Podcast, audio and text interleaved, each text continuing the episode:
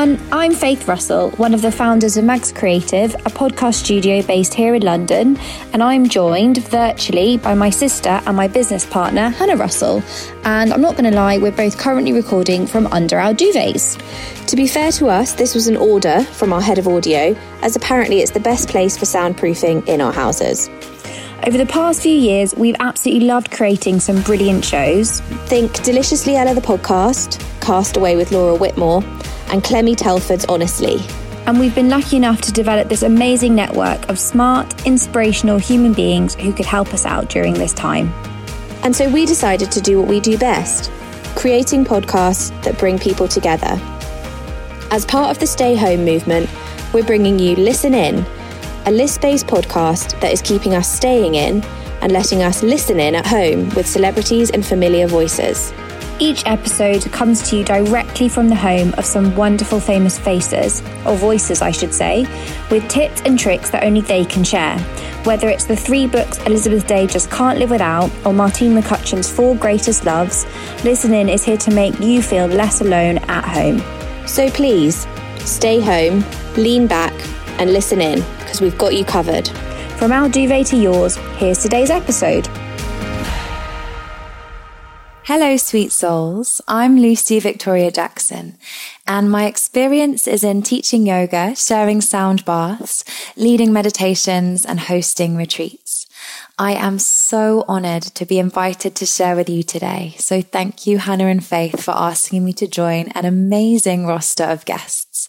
I am very, very humbled. So I'm here today to chat to you about 4 ways you can root and rise in your life. But first, how has lockdown been for me? Well, the one word that comes to mind is roller coaster. My goodness, there have been so many ups and downs, which I think is totally normal considering we're navigating completely uncharted waters. For all of us, this is our first experience of a global pandemic and hopefully the last. So of course, things are going to be a little rocky. I've felt everything from feelings of guilt that I can't do more to help, to feeling freedom from having to rush around all day as I usually do, to deep sadness at the death toll. We see it rising every day, to feeling happy that I get to spend all day with my puppy and my boyfriend. Notice the way round in which they're listed there. To grieving for travel plans that I had in place to celebrate my 30th birthday. To missing my family, to gratitude for the NHS and for my own health and well-being. But one thing that has been a constant is I've really enjoyed taking time to pause and to assess where I am and where I want to go next. And here is where the idea of rooting and rising came about. Now, for most of us, this probably isn't going to be a time of rising. There have been some amazing people stepping up and sharing their talents and wisdom with the world in an effort to keep us all feeling positive and connected. But for so many of us right now, this is perhaps not something we've had the energy to wrap our heads around. But to enable us to rise in the future, I do believe that what we can do is use this time to create strong roots. This is something that many of you have may already been doing pre-lockdown, but for lots of us, our time has now opened up a little more and we have more time to dive into the foundations we lay down in our lives. It really is true that the wise man built his house upon the rock, although what I would give right now to feel sand between my toes.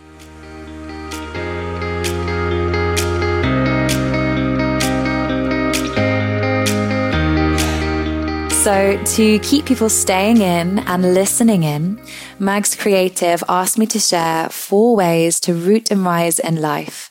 So here we go. First of all, to me, grounding is key.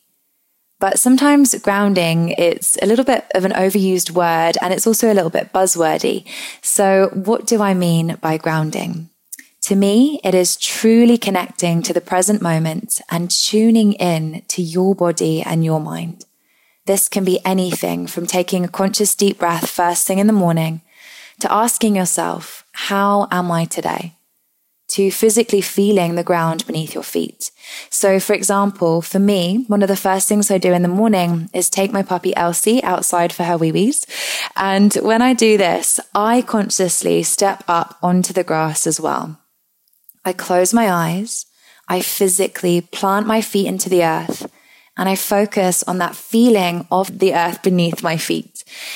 If it's sunny, like a sunflower, I'll just turn my face to the sun, I'll close my eyes, and I'll stand there taking at least one conscious deep breath. Sometimes it's as many as 10. And that feeling of the earth beneath my feet, it just reminds me that I am connected, I am here, I am present. Now, for many of us, I know we might not have space and grass outside of our back doors, but what you can do is open a window, stand facing the window, feel your feet on the ground, and just take a few deep breaths of the outside air. It's the intention of grounding that is the most important. Second practice that is essential to me when cultivating strong roots is gratitude. This is something that I've practiced every single day for quite a while now, even pre-lockdown, for maybe a couple of years actually. And the way that I bring it into my life every day, the minimum that I do is as I get into bed, I turn to my partner, Chris, and I ask him what he's grateful for. And he does the same to me. And it's such a lovely way to end the day and to have that moment of connection with one another before we go to sleep. But really, gratitude, it can be practiced at any time of the day. I know lots of people practice first thing in the morning or when they see something that brings them joy. And it really doesn't matter when you do it. Gratitude can be practiced all day, every day, if you have time. I just find there is a particular power to gratitude when it's either spoken aloud, like I do with Chris, or if it's written down. I sometimes do a gratitude journal as well. So maybe either one of those two channels will suit you as well. And the third practice for me is movement. So obviously, as a yoga teacher, I am very, very passionate about encouraging people to move. But I think lots of people get caught up in the particulars of how they move, pushing themselves to complete certain workouts, going on runs when they really don't feel like it, or doing something because it's the next big thing that everybody's doing. For me, always, but especially at this time of lockdown, I think tuning into what your body really needs on any given day is so, so important, especially for women. If you think about it, our bodies are cyclical. So we are not going to have the same amount of energy at all points in our cycle. So tuning in to how your body is on any given day and then planning your movement accordingly makes so much sense. For me, I set aside time every single day to move. I have a rough plan of how many workouts, runs, and yoga sessions I want to complete every week, but I will adapt according to how my body feels. So for example, last week, I was in the bleeding part of my cycle and was feeling really tired on the Tuesday. And Tuesday is usually my strong workout day. I usually lift heavier weights and do a little bit of HIIT training, but I just knew I didn't have the energy. So I still set aside my hour, but instead I did a yoga flow with a little bit of additional strength building and some really small weights. I think it was just a 4 kg weight that I used there. And that was just so much more appropriate for me on that day. It actually gave me a little bit of energy rather than draining me further. And of course, I'm so lucky that I have my puppy. Third time of mentioning her already today. I think I am a little bit obsessed. But what that means is it gets me out of the house, gets me out in nature, out in fresh air every single day. But on the days when I'm in a real funk, honestly, my movement is the walk with Elsie and then just putting on my favorite tunes in the kitchen and dancing around.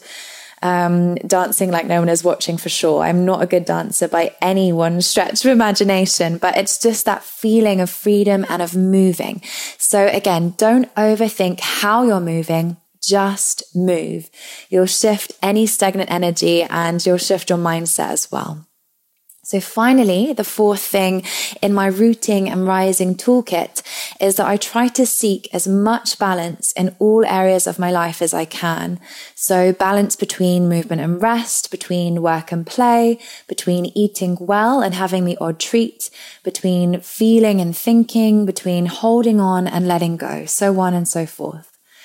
In yoga, we have this idea of the gunas. They are three different types of energy.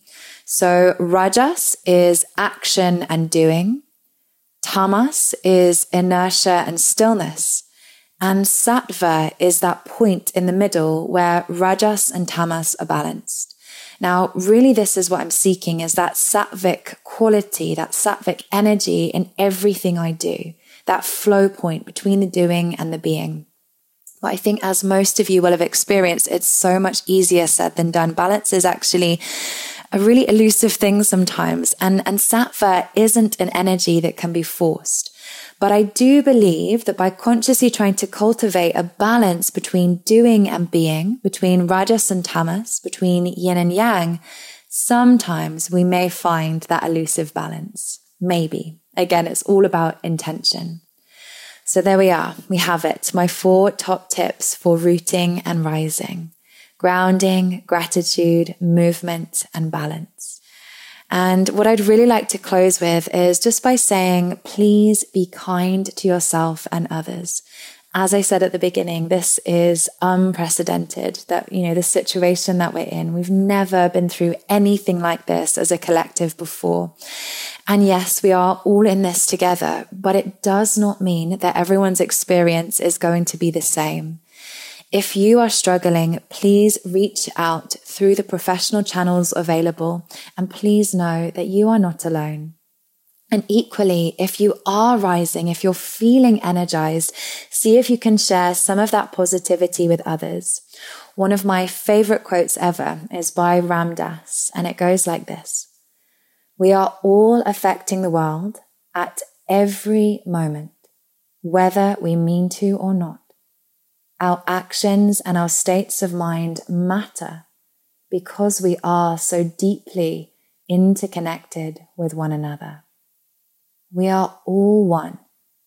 We are all connected. So let's use this time to connect, even if it's not physically right now.